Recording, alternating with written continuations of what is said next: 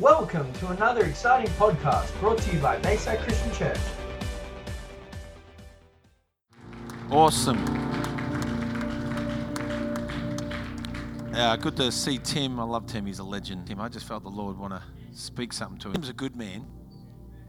The Bible says that Nathaniel there was no guile in his heart, and uh, and Jesus spoke it even before he even met him. And that man under a tree, said. And I, I just really feel tonight, Tim, that the Lord wants to honor you in front of the people because He's pleased with your heart, the humbleness of your spirit. It says the Bible says the pure in heart, they shall see God. See, people get agendas in the heart, people get ambition in their heart, but you just had a heart after God. So therefore, you will see Him. You won't hear about Him through your parents and through others. You will see Him for yourself. And I believe the Lord would say to you, there's a new experience coming to your life. And what will happen in the secret place will be demonstrated in the public place, in the marketplace for the glory of God. I see God putting a great authority on your speaking not just at youth, but in the church, that you're going to have a confidence. You're going to step out where you haven't. When you read the Bible at home, God's going to give you revelation and download, and it's going to happen inside of your heart first. So when you get up on the pulpit, it's something that's happened to you, and it will flow through you to the people to encourage them, because you will preach the word in faith, and faith comes by hearing, and hearing by the word of God. So I believe today God is anointing your hands, He's putting a fresh fire in your mouth and in your heart. But the Lord says everything flows from you. Guard your heart, for out of your heart flow the issues of life. Lord, I pray, I speak it, a new authority, a new anointing. Lord, He would speak with faith and boldness for the glory of name. Lord, I pray as He speaks, people will be saved. As He speaks, faith would be released. As He speaks, chains will be broken. As He hearts, we give you all the glory. We give you all the praise for this young man's heart after you. In G, we speak a blessing upon him today for the glory of your name. And everyone said, Amen. Amen. You can take your seats. Thanks, team. Thanks, worship team. So good to be here at this church. We love this church. And uh, we love Pastor Ross and Mary. Joe and I have been friends ever since we moved to Queensland in 2000. We saw the light, left South Australia, followed the star in the sky, and to Bethlehem, no, and to Brisbane. And, um, and one of the first people we met in Queensland was um, Pastor Ross and Mary, and as they are, they're just infectious in their love. And you've got great pastors in your church. So pray for them on the holidays, so have get come refreshed back to take the church into the next chapter. And um, but you know, you're blessed to be part of a great church family. And and I know many great days have been in this church, but who knows the best days are always yet to come. And I want to just share with you a thought tonight. I shared this with our church earlier in the year, but I was praying on the way up here, you know, it's a three and a half hour drive, and one day they will pass Gympie, praise God. That bypass will come through.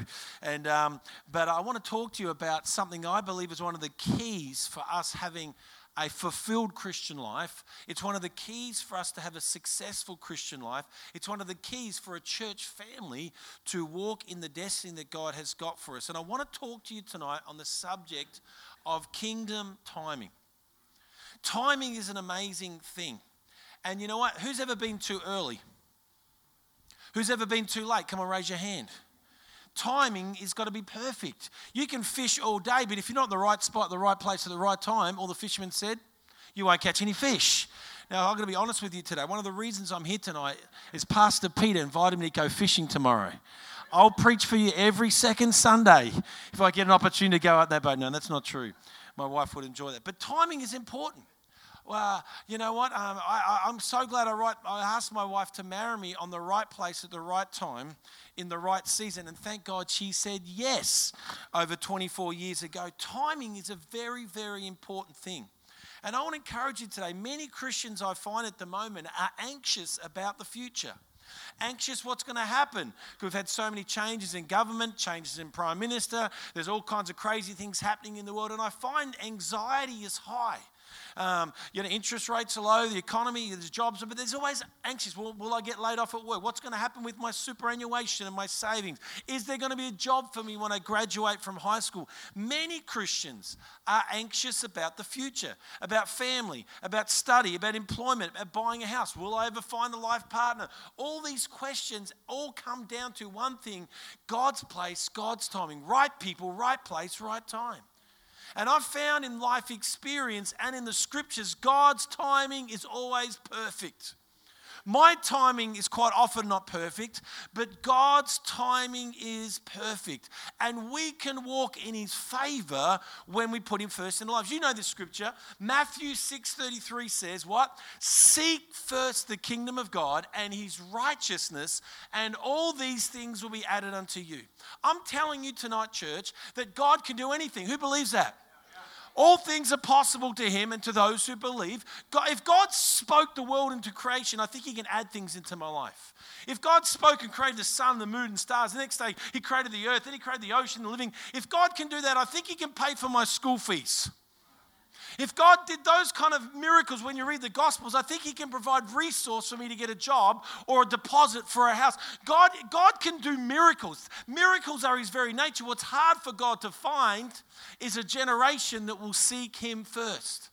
It's easy for God to add things to our life. God's a miracle God. He wakes up and has miracles for breakfast. But what's hard for God to find is a generation that will seek Him first. When you seek first the kingdom of God and His righteousness, all these things will be added unto you. You see, every time I, I seek God first, He keep, keeps adding things to my life. He keeps adding. He added to me, you know, uh, so many blessings in my relationship. He added to me a wife. He's added to me wonderful kids. He's added to me a church. But it didn't come because I went after those things. It came because I sought first God in my life. I want to tell you don't look for the blessings, don't pray for them. Seek first God, and He will add favor and He will add blessing continually to your life. Can I have an amen? I want to tell you tonight, God's timing is always perfect. But who here gets impatient? Come on, raise your hand. Who's the impatient ones? Who goes to Woolworths and you're always in the line that takes the longest? Or the person can't find their credit card. That's me. I can't stand it. But you know what? I've realized I get impatient with God. I pray and I expect things to be done when I prayed it. But I've realized God's ways are higher than our ways. God's thoughts are higher than our thoughts, and His timing can often be different to our timing. You know, I want to tell you about this tonight is sometimes God's old and God's slow. He's the ancient of days, but He's always on time. And you know what? Sometimes the Bible says to God, a day is a thousand years and a thousand years to day. So God's not working to our time frame. He's working to his time frame, and he's the God of Abraham, he's the God of Isaac, and he is the God of Jacob. He is the author and he's the finisher. He is the one who created time. He is over time. And so many times we get impatient because we're seeing our life from our perspective, but God's seeing it from a different perspective. But in the Gospel of Matthew, it says, in the fullness of time, Jesus came. That means he didn't come too early, he didn't come too late, he came right on time, perfect kingdom timing. And you say, what do you mean about that? Well, I remember when I was at Bible college and I was studying uh, biblical history, we talked about when Jesus came, he came in perfect timing. He came into the world, the Son of God became the Son of Man in perfect timing in the human flesh. He said, How do you know that? Well, just look at some of the, the practical things. Before Jesus came, there, there was first the Greek, uh, the Greek civilization through the known world around the, the Mediterranean. What did the Greeks bring? They brought a common language of trade and education. They united all the different kingdoms around because everyone would speak Parthian or the language of the Medes, or they'd speak uh, Persian or Farsi. But then they'd always say speak Greek was the second language because it was the language of trade and it was the language of education. And then after the Greek Empire came the Roman Empire, and the Romans were good Italians. They came, they saw, and they concreted. And they built roads right around from Spain through Italy, all the way through Syria, down through Lebanon and Israel, across Egypt, all the way across North Africa. You could travel anywhere. And what did also the Romans brought? They brought law and order. And who, and who was, the, and so when the Jesus died upon the cross, he came in the perfect timing. They came in a time when everyone could speak the language of Greek. So when the church was birthed and the New Testament took off, guess what? When Paul wrote all his epistles, it was in Greek so all the known world could understand it. Not only that, when the missionaries began to spread out from Jerusalem, eh, especially Apostle Paul, who was a Roman citizen, he could travel protected by law to any parts of the Roman Empire on that incredible road system. I want to tell you today, Jesus came in the fullness of time. Jesus came in perfect timing. So the gospel spread easily throughout the world because of God's perfect time. I want to encourage you tonight in this church, whatever season you face, however impatient you may be right now with God, God's timing is perfect for you. One of the greatest frustrations for Christians who've been around a while is that new Christians seem to have all their prayers answered immediately. You know, I'm praying for 10 years for God to answer my prayer. And this new guy, we had this Muslim guy, he, he's at the University of Queensland. He got saved middle last year. And every week he had an answered prayer. He got converted to Christianity, got born again, spirit filled. He came up, Pastor Paul, Pastor Paul, it's amazing, it's amazing. I got this grand radical thing. I got my visa through. He's like, this is a God thing. The visa agent said it couldn't happen. And here I have, look, I got my piece of paper. I'm here permanently. And then he come the next week, oh, Pastor Paul graduated and I got a job on the first day. God answered my prayer straight away. And the next week at church, he goes, Pastor Paul, I got an apartment. Look at this. I got an apartment. God answered my third prayer. Then the fourth week, Pastor Paul, God's going to give me a wife. I said, has he yet? No. Just calm down, brother. But it's amazing how new Christians, because I believe in that new thing. But you know what? God wants us to grow in our maturity, understand His timing is perfect. And if you can understand the principle of God's kingdom timing, you'll be a lot more happier through all the seasons of your life. The seasons when it's like it's winter and it's barren, and the season like it's springtime and it's harvest. Let's look at Ecclesiastes tonight. I want to read this long passage to you, put up on the screen there from the New Living Translation. Verse 1 of chapter 3 says this For everything there is a season, a time for every activity under heaven, a time to born and a time to die, a time to plant and a time to harvest, a time to kill and a time to heal, a time to tear down and a time to build up, a time to cry and a time to laugh, a time to grieve and a time to dance, a time to scatter stones and a time to gather stones, a time to embrace and a time to turn away, a time to search and a time to quit searching, a time to keep and a time to throw away. This is a problem in our marriage. I'm the hoarder in our marriage, I keep everything. My wife is a minimalist, she throws everything out. Right now, she's going through my wardrobe. My favorite t shirts are going to be gone, okay? A time to tear and a time to mend, a time to love and a time to hate, a time for war and a time for peace. What do people really get for all their hard work? I've seen the burden God has placed on us all. Yet, listen to this yet God has made everything beautiful for its own time.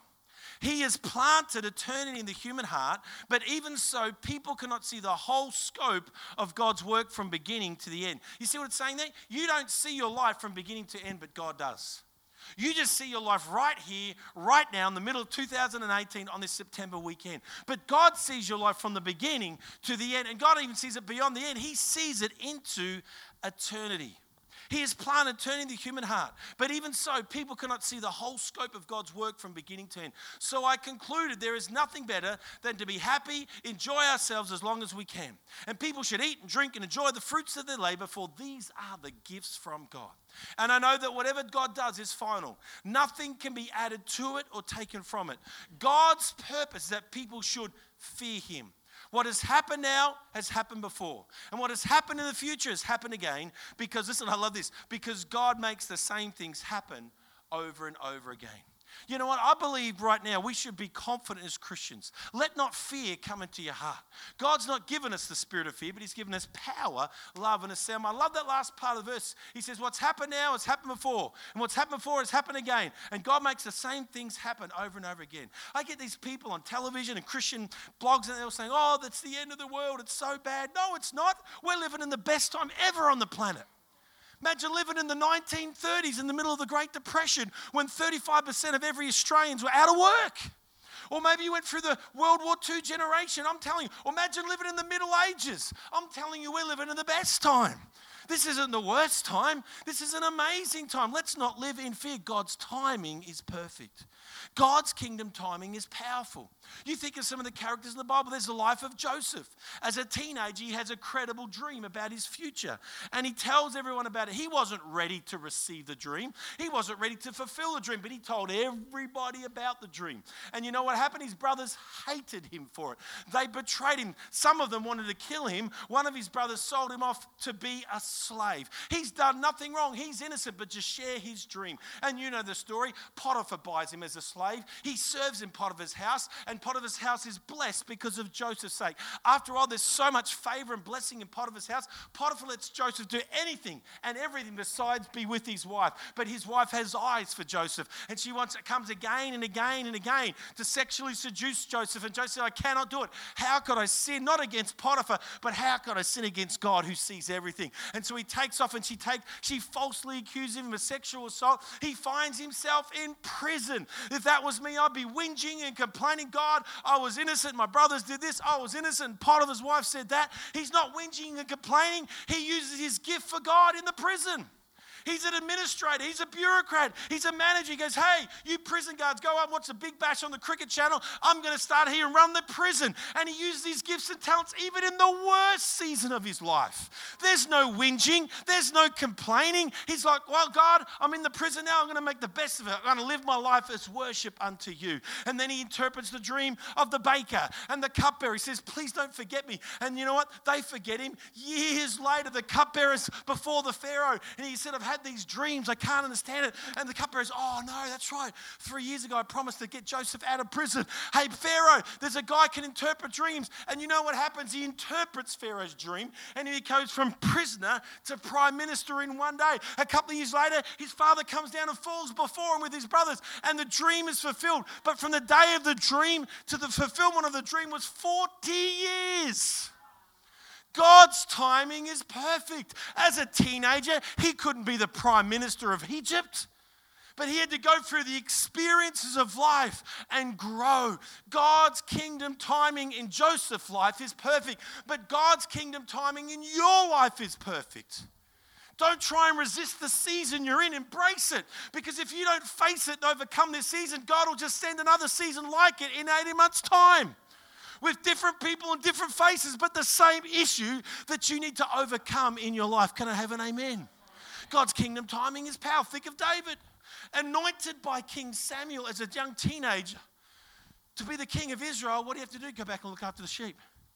No one knows who he is, just playing worship, writing songs, looking after a few sheep out there. But when he's learning out there, in the place of insignificance. No one knows. He's learning how to shepherd a small flock so one day God can use him to be the shepherd of the whole nation of Israel. He defeats his Goliath, but he's still not ready. Even though the people are singing, Saul slayed his thousands, but David slays his tens of his thousands. And even then, he has to go and play worship for the king. He has to be a servant in the king's house. But he's anointed to be king, but it's not his time. What was he doing when he was serving in the king's house? He was observing the king's behavior and how royalty should live, because before that, he was just a shepherd boy. And even then, after then, the king got jealous. He had to flee on the run for not just a couple of weeks, for years, the king was trying to kill him, King Saul, until finally, decades later, God appoints him to be king of Israel. Was he anointed to be king? Yes, from a teenager, but he wasn't ready. He wanted to be king, but God says, You're not ready yet because God's kingdom timing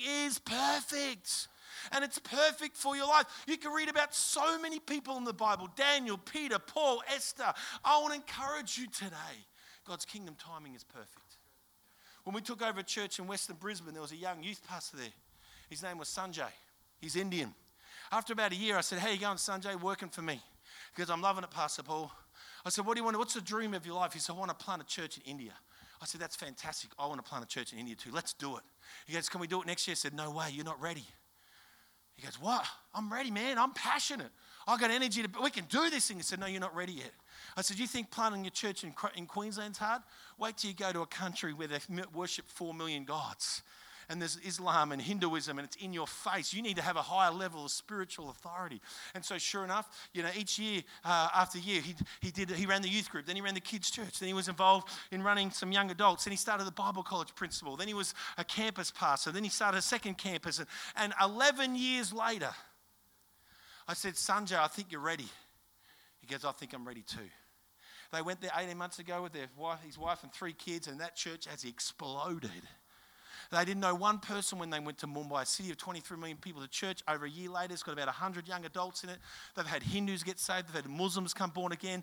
They've had some amazing miracles. He said, Paul, back when I was a youth pastor, I didn't have the spiritual authority or the experience or the depth to my life to handle the pressures of living in this crazy life. But right now, it's the right place at the right time. There was many times he was frustrated. I could see he didn't like some of the jobs he was doing for me in the church. But I said, Sanjay, it's all preparation for a better day until you are ready. You see, sometimes we've got a time frame, but God's kingdom timing is perfect. And there's some people here today, good people. You're frustrated with God. Some of you even angry with God. Some say, How come you haven't worked to my plan? But I want to encourage you, God's timing is perfect.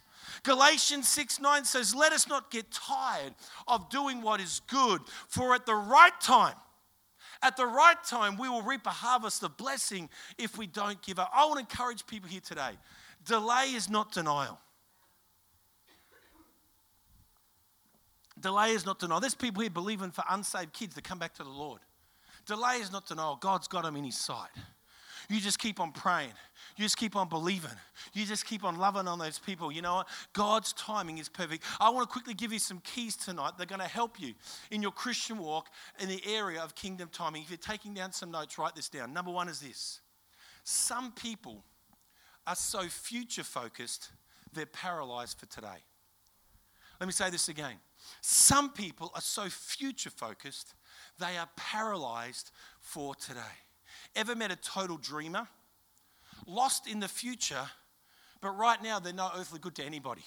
I had a guy in my church, he's about 19 and 20. He goes, I'm going to be a missionary. I said, That's awesome. He says, Yeah. I said, Can you serve on the ushering team, frontline team? No, no. Can you serve in the kids' church? No, no. I'm, not, I'm preparing myself. I'm just waiting for God to call me to the mission field. I'm like, Well, can you do something right here? No, no, no, no. I'm just so focused. He's so focused on the future he didn't want to do anything right here and. How can he grow? If David said, Well, you know, I can't look after these sheep, Dad, because I'm called to be the king of Israel. Well, if he doesn't do the small thing, how can he be trusted with the large thing? That guy's still sitting in my church waiting for God to call him to be a missionary, and he's still doing nothing. Yeah, other people have served in kids' church and the ushering team and the car park team, and I've sent them to the nations. I want to tell you today, some people are so future focused, they are paralyzed for today. Don't just focus on the destination. God wants you to enjoy the journey along the way. God's interested not just where you're going to get to, but who you become on the journey. Now, who likes it? Who's a goal person? Come on, raise your hand those gold kind of people out there. I'm one of those kind of people. Well, I, all my life, I, I, love, I love road trips. But I play, back in the days when before you had Google Maps, you had a thing called a map book. Anyone know, anyone know 40 understand what I'm saying? It's a book, and you had the greatest fights in your marriage over those map books. You know, turn to AA, turn page 34. But now it's just another woman screaming at you called Google Maps. Anyway, and. Um, but, but, but, but, but, but I, I would love, I, I, lived in Adelaide for 10 years and I, I, would drive back to my parents' house in country Victoria. And I, every, I'd, I'd, probably do that trip five or six times a year. And it started in the first year about 11 hours. But over the years, I perfected that journey that I could do it in seven hours and 45 minutes. It was amazing. I loved the journey. And at one time, we decided that we'd go from Brisbane to Sydney for a holiday. And I'd worked it out and I had my Commodore at the time, that it was going to take me 11 hours and 30 minutes to get to Parramatta from Brisbane, my house. I worked out where we're going to do the stops. First one was going to be Ballina. I worked out we need because you know my kind of my kind of travel is we we run till it gets empty. We fill up the fuel station, go for a pee, get yourself a chocolate bar and a coke. Let's go, keep going. We, it's, it's no messing around. And the problem was I'd worked all this out. My wife had come on said this is a great idea, but I, one thing I didn't calculate was Joe was eight months pregnant. So we start flying down towards the Gold Coast. We're 45 minutes into the trip, and Joe goes, I need to go to the toilet. So, no, you don't. No, you don't. You got three and a quarter hours till we get to Ballina. She goes, No, no, I'm telling you right now, I've got to go to the toilet. I said, No, no. So we argue for about 15 minutes. Finally, on the outskirts of the Gold Coast, uh, near Dreamworld, I stop off at Nerang there, and she goes to the bathroom, and I'm thinking, Oh, I'm, I'm starting to get anxious and angry. To my time, thinking, We waste 10 minutes doing this. 10 minutes! We're never going to get to Parramatta in the right time. So then I keep driving, and then we get to just across the border near Kingscliff, and she goes, I've got to go to the bathroom. I said, No, you don't. She goes, Yes, I do. And I'm like, No. And I'm, she, and I'm like, I'm starting to get, she, Don't you speed, don't you speed because got. So we get and I let her, I'm, I'm, I'm smiling the outside, but I am furious on the inside. I am angry. I am. She comes back into the car, and I'm like, I'm going to have to make up time. She said, No, no, just do the speed limit. So we're driving along there, and, and then at about Ballina, we're supposed to be the first stop. She's going to do it. And now, by now, I am smiling the outside, but I am raging on the inside because I got a plan. I got a destination to keep. We're going to get to the destination. Gets into the car, and she says this thing to me. She said, We're not putting on the car yet. So what are you talking about? She goes, You know what? It's going to take a long time to get to Parramatta. I know you've planned it out to get there in 11 hours and 44 minutes, whatever it is, but I'm telling you, it's going to take a lot longer. But you have the honor and you have the privilege, maybe for the next 15, 16, 17, 18 hours of sitting next to me, your incredible wife. She said, You can choose to do it with a good attitude and have an enjoyable time, or you can be frustrated and angry just thinking, I've got to get to the destination. I hate it when she's right. And I had to just change my attitude because it's not destination. It's about enjoying the journey. And some of you are angry and frustrated at God, but He's more interested about who you become on the journey, not just about the destination of when you get there. What are you doing right now with your life? It may not be your ultimate destination. You may not be living in the ultimate house, having the ultimate job that you want, but I'm telling you, God's doing something within you. Embrace the season that you're in because God's not, yeah, He'll get you to the destination, but He's more concerned about who you become on the journey. I remember as 11 years of age, I was sitting in the second ever Youth Alive rally. Mel Fletcher, was leading the worship on a grand piano in a white suit. That's a long time ago Youth Alive. And as an 11 year old kid, 300 people there, second ever Youth Alive ministry, I thought, well, I felt the Holy Spirit say, one day you're going to lead this organization. I'm like, wow, that's amazing. Well, you know, I grew up and I then went to South Australia and I was working in Youth Alive there for many, many years. And um, about 11 years, and I thought maybe I'd become the Youth Alive Director of South Australia. And then, then I got asked, God spoke to us to come to Brisbane and we're at Garden City, the youth pastors. And, and I thought, well, that's never going to happen. And, and I remember it was nearly 20 something years later. And I got rung up and said, Would you become the Queensland Youth Alive Director? and then I became the National Youth Alive. Because some things you think, wow, when God speaks a revelation, it's easy and it's exciting. But working that through in your life is another journey. Just ask Joseph. The second thing, first thing, some people are so future focused, they are paralyzed for today. Second thing, some people are so now focused, they have no vision for their future. The book of Proverbs states that without a vision, people perish. The book of Proverbs states without a vision, people dwell carelessly. Without a vision, they cast off restraint. We are living in this generation right now. We're living in a generation plagued with this mentality. I don't know what's going to happen tomorrow, so let's party on now. I don't know what's going to happen tomorrow, so let's, let's just live it up for today. Uh, we, should be, we should be planning like Jesus is coming back tomorrow, but we also should be planning like Jesus won't come back for another thousand years.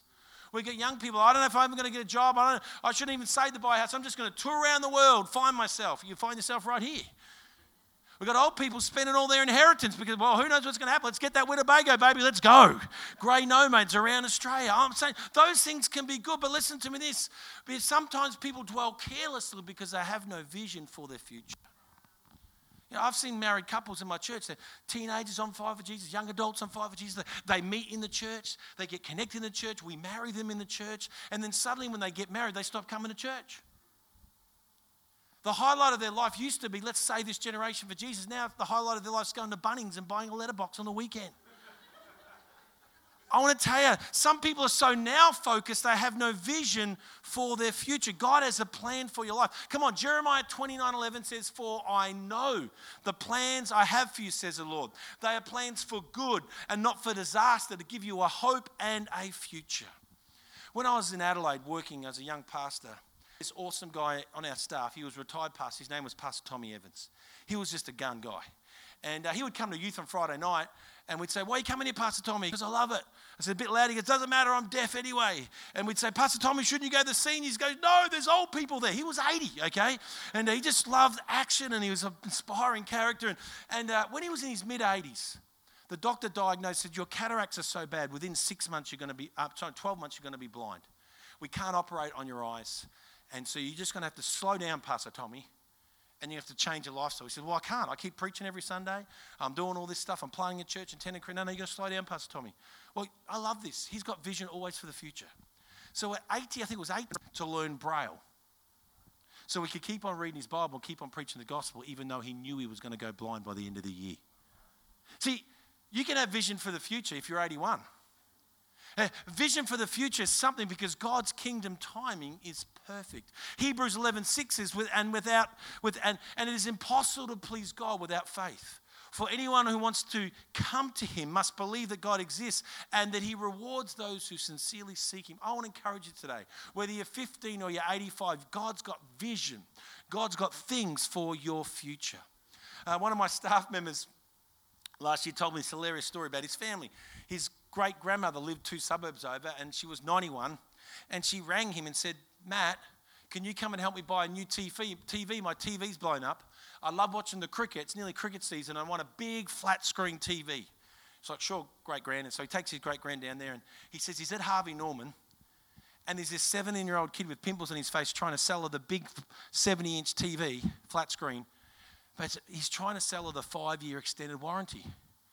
He said, I didn't want to insult my grandma, but she was 91. And I don't think she really needed the five year warranty. so I said, Grant, it comes with a 12 month warranty. Do you really want to pay an extra $180 for the five year extended warranty? She said, in the middle of Harvey Norman, she went off her face at me and said, Matt, I want the five year extended warranty. Well, last year she died at 99. She had vision for the future. She wanted the five year extended warranty on the flat screen TV. Don't just focus on the now. God's got vision for your future. Third thing is this. Firstly, let's not be so future focused that we're paralyzed for the now. Secondly, let's be not so now focused that we have no vision for the future. Third thing about kingdom timing, some people are so focused on the past, they miss the now opportunity. Some people are so focused on the past, they miss the now opportunity. The, the, the people of Israel were like that. They were so stuck in the history of their nation looking for the Messiah that when he came before them, they couldn't see him because he was in a different form than the past. I want to encourage you today. Don't just, don't, just, don't just rely on your past experiences of God to mold your future. Allow on the truth of God because there's new opportunities every day for you to encounter God afresh. You can open up this Bible for the next 365 days of this year and of next year and the year after, and you still get something different God will speak to you about. God's a God of new days, new opportunities, and new things. Eye has not seen, ear has not heard, mind has not conceived what God has planned for those who love Him. But people miss God's kingdom timing all the time because they're stuck in the past of hurt or unforgiveness or offense or sin is so stuck in their life or past failures, they can't get back past 1996 when the husband left them and they're so broken on the inside. They haven't asked God. God has not yet healed them. And so they, every time God says, I've got a new opportunity, they can't because of the brokenness of the part. Or maybe because of past failures. Every time God speaks to them to take a step forward into a new opportunity, the devil reminds you of your past failure. But I want to tell you today, God wants to break that in your life. Because God doesn't want you to be stuck in a past year, 2007 when that happened, or 1996 when that happened, or 1972. That was the last time God spoke to you. I'm telling you, God's got new things to. Some people are so focused on the past, they miss the now opportunity. I want to encourage you today. God's speaking now. God's timing is now. Philippians 3:12 says this, I don't mean to say that I've already achieved these things or that I've already reached perfection, but I press on to possess that perfection for which Christ Jesus first possessed me. What is the apostle Paul saying? I was saved, you were saved for a purpose. No, dear brothers and sisters, I have not achieved it, but I focus on this one thing, forgetting the past and looking forward to what lies ahead, I press on to reach the end of the race and receive the heavenly prize for which God, through Christ Jesus, is calling us. I want to encourage you, Christians. Some things are good to remember, but some things we need to choose to forget. If you come to my lounge room at my house, there's pictures of my wedding day. There's, there's Christmas photos of us all as a family together. You don't walk into my house and see the car crash I had in 1987 when I nearly died. There's my Nissan Bluebird crumpled under a truck on the wall. People don't have photos. This is the day I got divorced. Look at this. What an awesome day that was. But some Christians frame not the good moments of their lives, they frame the bad moments of their lives. Some things are good to remember. Some things as Christians we need to choose to forget and release. If you're still hanging on to something in the past, you can't close that door so your hands aren't free to open a new door in God. Can't, sometimes you've got to re- release some hurt, some brokenness of the past so your hands are free to receive something new from God. The fourth thing about kingdom timing is this everything we do now is preparation for tomorrow's destiny. My dad was a school teacher. I grew up in a country town, 2,000 people, 10,000 cows. I would travel 40 minutes to another city, Shepparton about 30,000 people, and go to high school. And my dad was always the one that man, debating team, student council. He's just one of those guys. Get involved, learn something. And I just got sick and tired of that stuff. And one time I got a special invite from the principal to be part of this program, and I threw it in the round filing cabinet, the bin. My dad walked in after school, he taught another school and said, Oh, Paul, this looks like a fantastic opportunity. I said, Dad, I don't want to do it. It's just a lot of mumbo jumbo. He goes, It looks excellent. Actually, four times a year, you get to go to Melbourne with all these other students from country Victoria on the train and spend three days at Monash University. I'm thinking, free trip to Melbourne, I'm in. And, uh, and so, sure enough, the next year I, went I became part of the Participation and Equity Program for Victoria. And so, all these four times a year, all these kids from country high schools would come down to Melbourne on the train, and we'd have three days together. And we had this big talk fest of how we could make education better for regional cities. And it was a great time. And, and at the end of the year, I got a coloured photocopy certificate, green, saying Paul Gilling completed successfully the Participation Equity Program 1984. And it went in the filing cabinet with all the other things you get, you know. Years later, years later, um, I've just finished Bible college in Adelaide, and my principal comes to me and says, Paul, there's a new thing I want you to do. It was 1990. He said, uh, There's a chaplaincy program across the road in the high school, and, and they've only ever had Anglican Uniting Church chaplains in, in South Australia. You could be the first Pentecostal chaplain. I don't want to be a chaplain. I was like 18 years of age, 19 years of age, just done one year of Bible college. He said, Paul, this could be an incredible opportunity for you to minister into our community. And so he said, Would you pray about it? So I prayed about it, felt God say yes. So I did up a resume. Back in those days, who's ever put together a resume? And uh, when you're 18, there's not much to put in it. So I had to finish year 12 done a diploma at Bible college, and I'm trying anything first aid certificates, football photos. I'm going through this file trying to make this CV look a little bit better. And finally, I see this participation equity. I put that in there. And so I go to the interview, and the interview is the person from Scripture Union, the principal of the school is a non Christian, and then an Anglican priest and a Catholic father. And straight away, when the Catholic priest saw me, he goes, Oh, that guy's too young. The interview started badly and went down badly from there. It just started going down, down, down, down. And then, you know, the Anglican priest is saying, Well, how, what, what's your education level? Have you studied at university? He said, no. Um, he says, okay. And, and, then you know, and you know when an interview's not going well, I'm thinking, I'm never going to get this job. My, the Anglican priest goes, oh, there's spelling mistakes in your resume. I'm like, oh, darn it. Back then I had an electric typewriter. We're talking old days, okay? And, uh, and I'm freaking out. And, and then finally the principal, who's not a Christian, is looking through my CV and goes, Wang, what is this? So what do you mean? She goes, Did you, were you part participation in equity program? I said, Oh, I love that program. It was incredible. It changed my life. She goes, You know, in the state of South Australia, I ran this program for five years in the state for the education department. I loved it. We bring down all the country kids from all the country high schools here to Adelaide, and we had this big talk fest, and we talk about how we can improve. I said, Oh, I love that program. I was such a supporter. Here's my son. And she goes, and she turns to the Anglican priest and the Catholic priest, turns to scripture and says, On this alone, I'm employing him right here, right now and she gave me the job on the spot. I was 18 years of age. I was the first Pentecostal chaplain in South Australia. You see, everything we do now is preparation for our future. So I want to encourage you today do it well, what you're doing now. Because if you don't do it well, God of your life. People say you're a great pastor, Paul. You can speak to people. You're always comfortable with young people and old people. I want to tell you why I'm that is because for 10 years of my life, every Friday night, every Saturday, all through the mornings of the week, I would work in my dad's small business in a country town, serving customers, talking to people. I learned all my pastoral skills and my budgetary skills from working in my dad's business. I'm telling you, everything we do now, God's going to use for preparation for his future. So whatever whatever you're doing, the Bible says, do it well do it with all your might. Can other musicians please come? Joseph didn't know he was going to be prime minister, but if he didn't work with a good attitude in Potiphar's house, if he didn't work with a good attitude in the prison, how could he ever get to the right place? And lastly, kingdom timing is this right time, right place, right person, right attitude. Ever been in the right place at the right time and the right thing happened. Who's ever been in the wrong place at the wrong time with the wrong people and bad things happen. I want to tell you, God will bring the right people and the right relationship in your life at the right time. God's the ultimate networker. But attitude is so important to fulfill your life. And Christ had the greatest attitude. The Bible says he did not seek heaven, he forsake it. In Philippians 2, to become a servant here on earth. And we must have the same attitude that Christ had. That he did not think equality of God, but he gave up his divine privileges and took the humble position of a slave. And therefore, he humbled himself, obedience to God, to death upon the cross.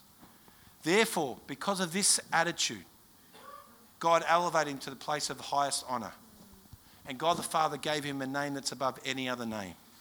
That one day, in the name of Jesus, every knee shall bow and every tongue will confess. If you have a heart of servanthood, the right heart attitude, God will elevate you. God will elevate you in the workplace. God will elevate you in the kingdom. It comes out of a right heart attitude. And I want to encourage you tonight. I don't know what you're in, but all I know is this: is God is just. God never said He was fair, but He's just. And God's timing is perfect. This Bible is filled with lives affected by the timing of God. And you're no different. These are ordinary people in here connected to a supernatural God that did extraordinary things. In the book of Jeremiah, close with this. God says to Jeremiah, Walk down to the potter's house. And he says, I am the potter, you are the clay. The problem is, potter, and God be the clay.